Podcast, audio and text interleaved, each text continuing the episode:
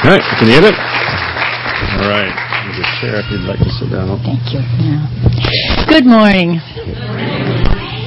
Thank you, Pastor Cameron. I'm happy today to be with you and have my friend Jan Wagaman, who her and her husband are part of our church at home. I would ask her to say something, but I want to keep her as a friend, so I won't. Uh, she travels with me in Haiti, and uh, she's the kind of friend you want when you're traveling because she picks up all the loose ends. She makes sure I don't leave anything or get in any kind of trouble. God is really good. How you, how how many of you know that? He's awesome, and uh, His ways are above our ways, and. Um, that is anyway. Um, I'm just me, you know. Um, started out in ministry, talking about how long I've been in ministry. Started out in ministry when I was 10 years old. Got saved in the Baptist church, and so we lived in an area where none of the people went to church. We lived in the country, actually, and so I gathered up a Sunday school class, and I preached to them, and I was a good Baptist because I preached hellfire and brimstone every time, and they all got saved every time, from the littlest to the oldest, and I had a good crowd because the family next door to us had 13 kids. Worked well for me. I wonder sometimes, of course, I don't know how many of them are still living, but I wonder sometimes if those kids still remember all of that. But I do. Well, you know, life is full of challenges. How many of you know that? And it's kind of an ongoing thing. I had a little thought before I talked to you about Haiti. I wanted to share with you because it's meant a lot to me. This past couple of years has had challenges. When Pastor Walt went on to be with the Lord, um, I remember I sat down one day after everything was over and everyone had gone home, and I said, "Okay, Lord, where do I go from here?" And um, you know, I've always had him to rely on. Made a lot of trips without him, but he was always there when I got home. He was always the one I turned to for wisdom when I was confused on things. And, uh, he always helped me with decisions. So I said, um, I could just, uh, kind of work on retiring from all of that. And then God reminded me that, uh, he liked us to be faithful to the end. And that I also had 30, at that time, 34 children over there, uh, depending on me, plus the pastors and the churches. And for those of you that don't know, how many of you have never heard me speak before? Anybody? A few of you, okay. Well, I will share with you that we, this ministry in Haiti started back in the 50s when my father-in-law and my mother-in-law went there. And, uh, then in, uh, 1981, my father-in-law, Walt had, Walt and I had traveled throughout Mexico. I've been border to border, coast to coast in Mexico, in all kinds of situations. And Pastor always says, tell stories. I have lots of them. And, uh, Mexico was interesting. We've done everything from breakdown and cars to, but you know what? In every issue, in everything, God always took care of us. He always has a way. And, uh, with the challenges of life, He doesn't always show us anything where we're going. And so for that reason, I want to share something with you because this has meant a lot to me. Where Moses was, uh, getting ready to take the children on and he says, then Moses said to the Lord, you say to me, bring this people, but you've not let me know whom you will send with me. Yet you have said, I know you by name and you have also found grace in my sight. Now therefore I pray, if I have found grace in your sight, show me now your way, that I may know you, that I might find grace in your sight, and consider that your nation, this nation is your people. and God said, my presence will go with you, and I will give you rest. Then he said to him, if your presence does not go with us and does not bring us up from here, for how then will I, uh, how then will it be known that you, your people and I have found grace in your sight, except you go with us? So we have, uh, we shall be separate, and your people and I, from all the people whom are, are upon the face of the earth. Then the Lord said to Moses, I will also do this thing that you have spoken, for you have found grace in my sight. And I know you by name. He just keeps telling him. And he said, please show me your glory. Moses said, okay, well if we're going to do all this, I want something a little extra special this time. Could you just show me your glory? Because you know this is a big job. I've said that to God a lot of times. You know, Lord, this is a big job. A lot of people are depending on me and, uh, I really know, I need to know that I have your grace and I have your leading and I have your favor. and then he said, I will make my goodness pass before you, and I will proclaim the name of the Lord before you. And I will be gracious to whom I will be gracious, and I will have compassion on whom I will have compassion. But he said, You cannot see my face, so no man can see my face.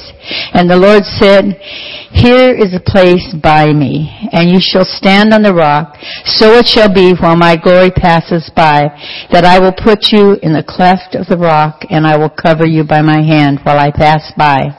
Then I will take away my hand, you shall see my back, but my face you have, shall not see. I found out in a lot of things when you're going through things, He shelters you over here. You know He's with you, you feel His presence, but you don't know where He's going. And all that time, He is working things out for your best and for the best of whatever it is He has you going to do. But He doesn't tell you ahead of time.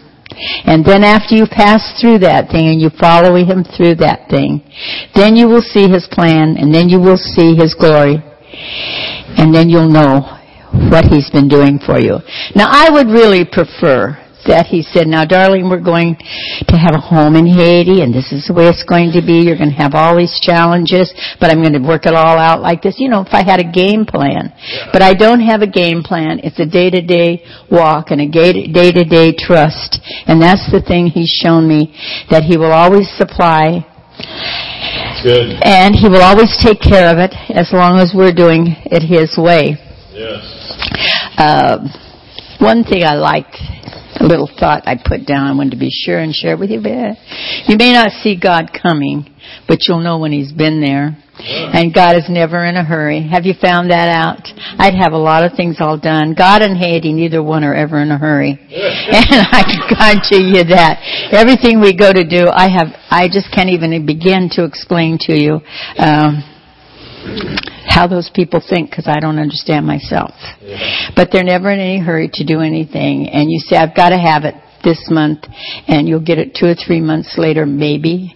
And so that's one time, one thing when you read them, those of you that get my newsletters and you read the newsletters and it says, we're going to do so and so and so and then you read the next, well, did it get done? No, it hasn't gotten, but we're still going to do it. Yeah. And, uh, I wrote them just as an example. I wrote to them, or I called them a couple, three months ago and I said, now, by the 1st of September, I want all new pictures of the children and uh, I want to know exactly what school is going to cost. And uh, no, in August, first of August, I want to know what school is going to cost. I want to know what's going on in every, all the parts of the school. I want new pictures of every one of the children because people would like to see them. They change a lot over the year's time. And uh, they said okay. And every month, I, week, I would say when they'd call, I'd say, uh, "Are the pictures ready?" Oh yeah, yeah, the pictures are ready. And then the uh, news would come and newsletters would come. There was no pictures. I said, "What happened to the pictures?" Well, da da da da da da da da da. Okay, so we don't get the pictures. Okay, next month we're going to get the pictures. Yes, got the pictures. Well, when the pictures finally got here last week, there was 17 pictures of the children and the rest of the pictures i don't know why they didn't get them but he hadn't gotten around to that and so he will get that next month and so eventually those of you that are sponsoring individual children will get a picture but it's sometimes a little trying, yeah. you know. But one thing we did get a picture of, those of you that get my newsletter know that we had quite a, a challenge with electricity this year. And we had to put in a whole eh, new electric system. And so they couldn't get all the children's pictures in, but I got five pictures of the new light we have outside the gate. And now if you've been to Haiti with me, how many of you been to Haiti with me here? Anybody? Because you've had people here before. Anyway, uh, uh, if you've been to Haiti with me, you know that the, in front of the house was more like an alley than a street. It was very, very dark, and we have a big gate around it. And so it's nice that they have that that light, and they're very happy with it. It's dusk to dawn, goes on at night, comes and goes off in the morning. So any of them that are going any place have a light to get inside the gate. And I did. I was happy to get it. It'll be in my next newsletter. So I want you to see it. It's important, but. Uh, $2,000 later, we do have new elect- a whole new electric system. And every uh, it, one thing about Haiti I will show share with you is the fact that most of Haiti they steal the electricity. If they bring electricity into the villages, well, they just wire into it.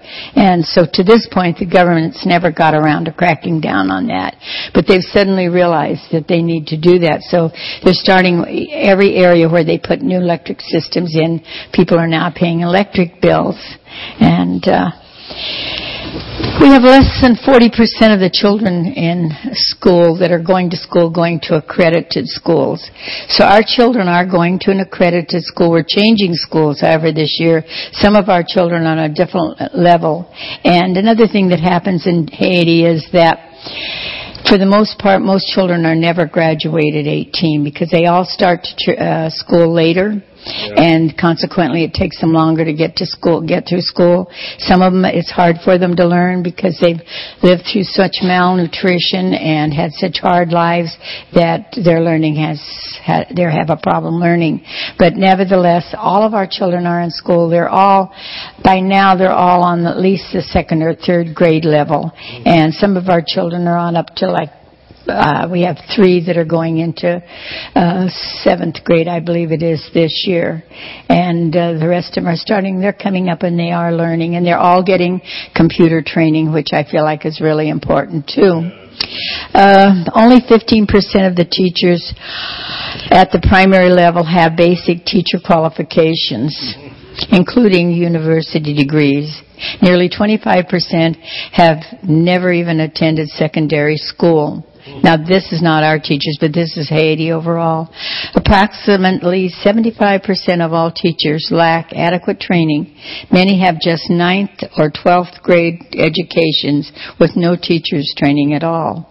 Less than 20% of the schools have electricity. 39% have clean water, and 15% have a library. So they're still years and years and years behind our education system here. And I'm happy to report to you that some of our children, we have one now going for his doctorate. He's already gotten his, uh, what do they get first? what is it? A master's degree. Bachelor's. He's got his master's. He's going on now for a doctorate, and that's Marty. And Marty's been with us when he came to live in the or, the orphanage. He came actually to live in the boys' home we had for several years, and. Uh, He'd never been in school. He came from a faraway village. You probably heard me talk about him before.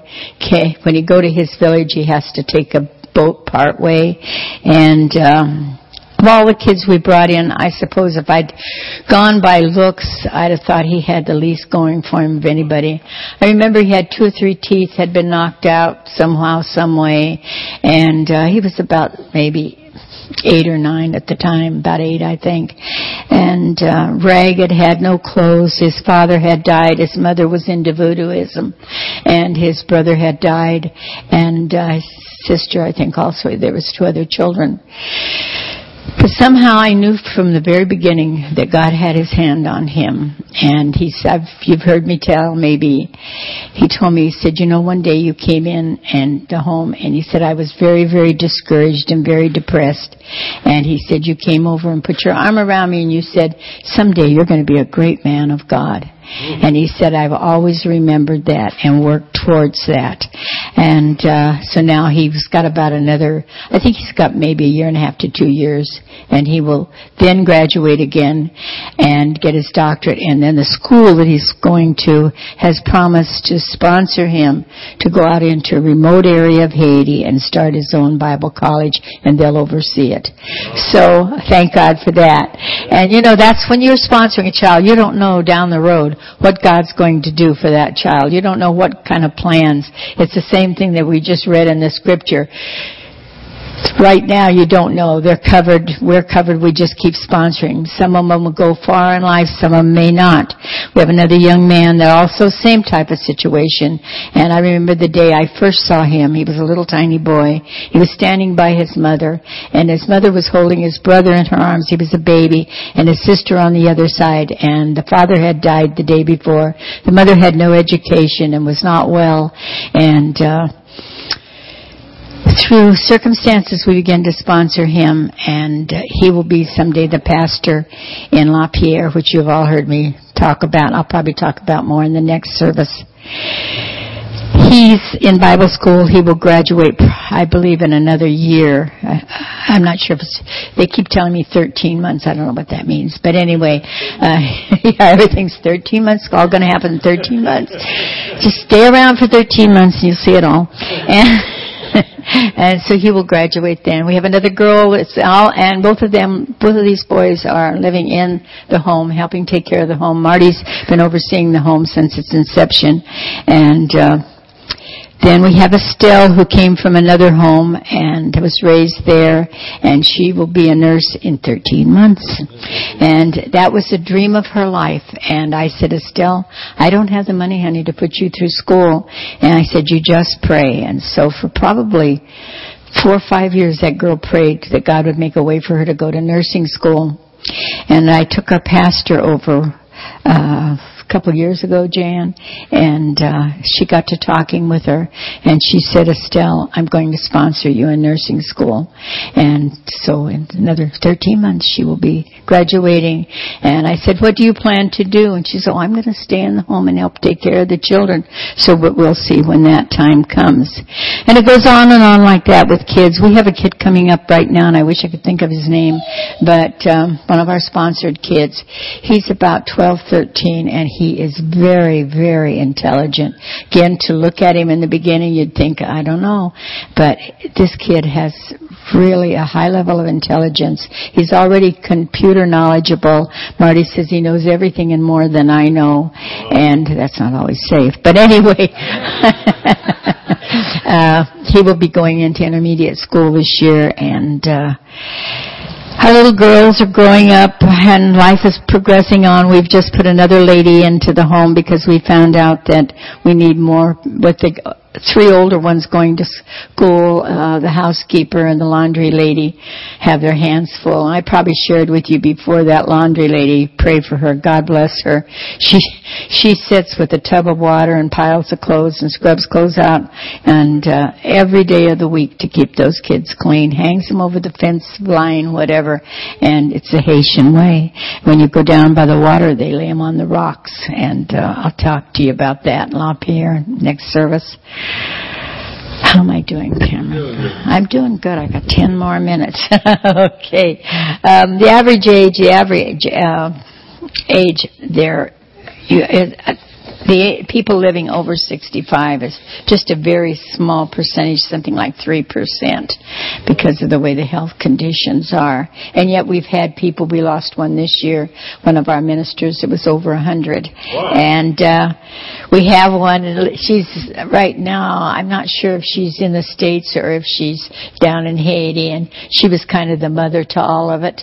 And, uh, she's 105, I believe now and still fairly sharp. If you walk in, uh, she remembers you and she has her Bible beside her. And I I saw her down in Haiti a couple years ago. Well, she was 104 then, so she's 106 now.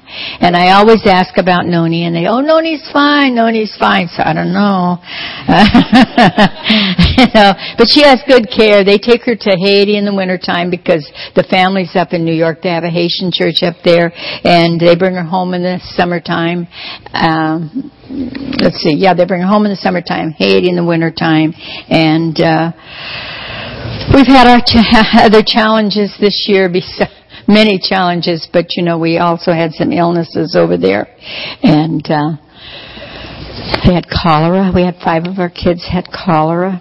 And, uh, a couple of, one of them we just got out of the hospital from, uh, malaria. She's had two rounds of, with that. And once they get malaria, it's very, very difficult to get rid of that. And, uh, we're just believing God for. We're sending extra vitamins, and when I go, I'm going to take vitamins and keep building her system because I've been through this before, and we finally lost the boy, and he would get better for a while, and then he'd go back down. He was a miracle. He was dying when he came into one of our health clinics. We used to do uh, medical teams and he came in and his dad held him like this and his head hung over there and his feet held, hung over here. And uh, the doctor looked at him and said there's not much I can do. But whenever we do medical clinics we always have a spiritual clinic. So in order to get their gift they we always give them a gift and uh maybe it's if we have if we have the medicine they need because generally on those you have a lot of medicine donated from pharmaceutical companies. And uh, if you have the medicine that they need we give it to them. And otherwise if we they sometimes they come they don't even need medicine. And so he gives them a prescription and they get maybe a new comb and whatever some little things. But in order to get that they have to go through the spiritual clinic. And so Samuel during the spiritual clinic God touched him instantly and he began to get strength. His dad put him down. He was walking around, and he lived to be. Uh, I think he lived to be probably in his 20s somewhere. And then he kind of disappeared and we said, what happened to Samuel? They said, we think he died. So we're not even sure. But we had a lot of times that he had to go back to the doctor and back for health. So that, you know, you have all these day-to-day challenges that, I guess it's, people don't think about it, but when you have things in your home, you have to take your kids to the doctor. We have to take the kids to the doctor. When you have discipline issues, you have to discipline. We had a discussion over that after they took the doors off of the outside bathroom. And they called me and they said, um, no, the owner of the house went down. He called me when he got home and he said, you know, Darlene, I see, because they had put Haitian, what we call Haitian bathrooms, outside for the kids, and he said, "There's no doors on." There. I said, "What do you mean there's no doors on there?" And he said, "No, they've taken the doors off. The kids have taken the doors off." I don't know really who took them off, but anyway, we, we they're back on now, and. uh when the earthquake took place, we thought we didn't have any damage from the earthquake. We found out afterwards that everything under the house, it had shaken, moved like this, and all the pipes and everything were all coming apart, and there was all kinds. And then what happened somehow, probably from the poor way they were put together. I'm not a plumber, so I don't know. But there was a lot of corrosion and dirt and stuff. So we got to the place we didn't have any plumbing in the house, and we had to have a plumber come. And he started outside, and he went all the way through. And we still have some issues in the kitchen with that. and the bathrooms, and we need all new bathrooms. When we took the house, it needed some things, and uh, we need to put new toilets and new sinks in there, and that's down the road. I've considered shipping them over there to be put in, but then you've got to have someone that can put them in, and uh, a lot of issues that go on with this. We'll get it done. We do have the showers work in the house, and the bathrooms work, but it, it, you guys wouldn't want to use them. Shouldn't have got into that, should I? Well, anyway, how am I doing, Cameron? Yeah, just about there. I've got five minutes. Should I ask if anyone has a question? Yeah, if any of you have a question, as long as it's something I can answer. okay, don't be bashful. I'm, I'm sorry? We did it. I'm going to talk about that next service. Well, well, these people won't be here next service. You won't be here next service. Okay. A whole different group of people. Oh, okay. well, LaPierre is a whole other issue. A few, many years back, way before I ever got into anything with children, we were going to a village out in Haiti that we had our very first miss, missions way, way out. It's about a six, seven hour trip. And uh, we went through a little town, a little village called LaPierre. It sits on the side of a hill. Some of the people actually live in the rock caves. It's um, a salt area, and the only thing that was ever there was salt mines. It's built right up. You, it's within an area where you go right down to the water, and it's when you get down to the water, it's gorgeous.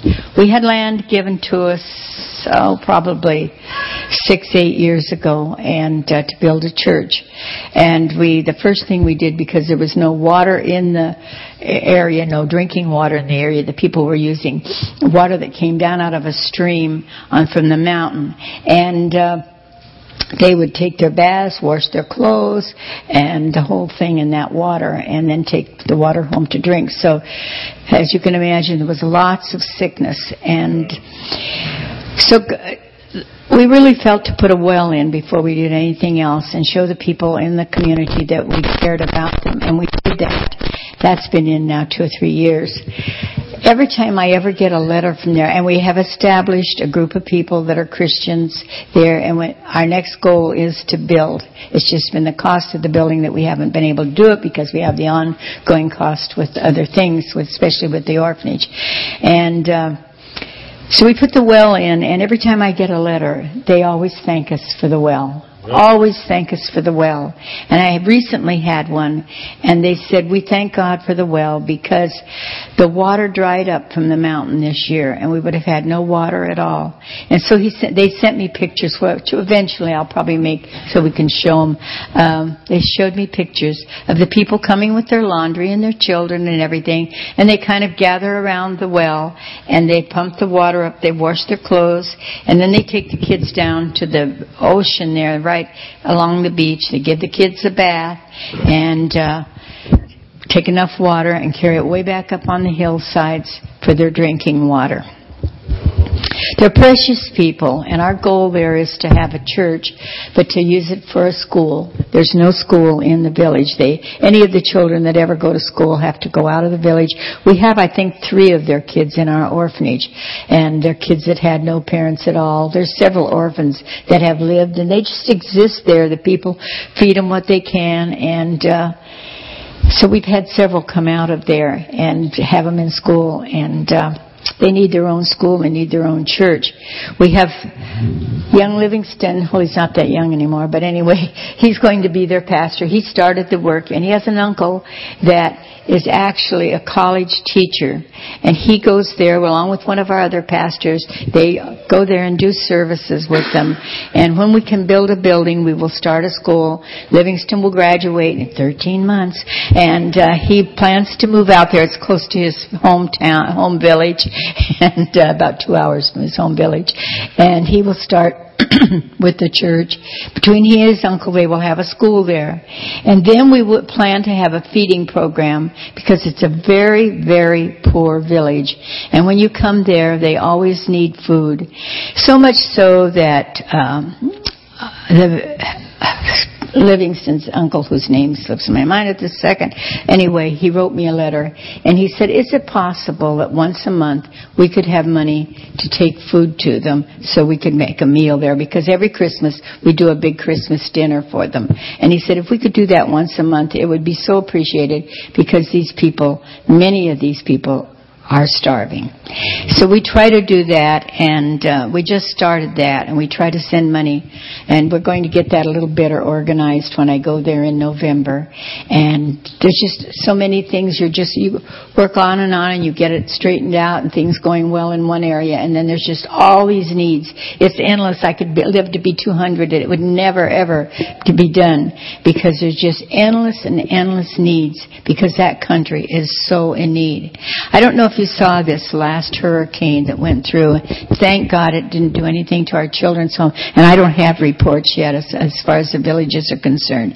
But it hit down in Jacmel where it always hits. And I don't think it did too much damage out in the area of where La Pierre and all these other churches. We have a lot of churches out in one area, which is north of uh, Port-au-Prince.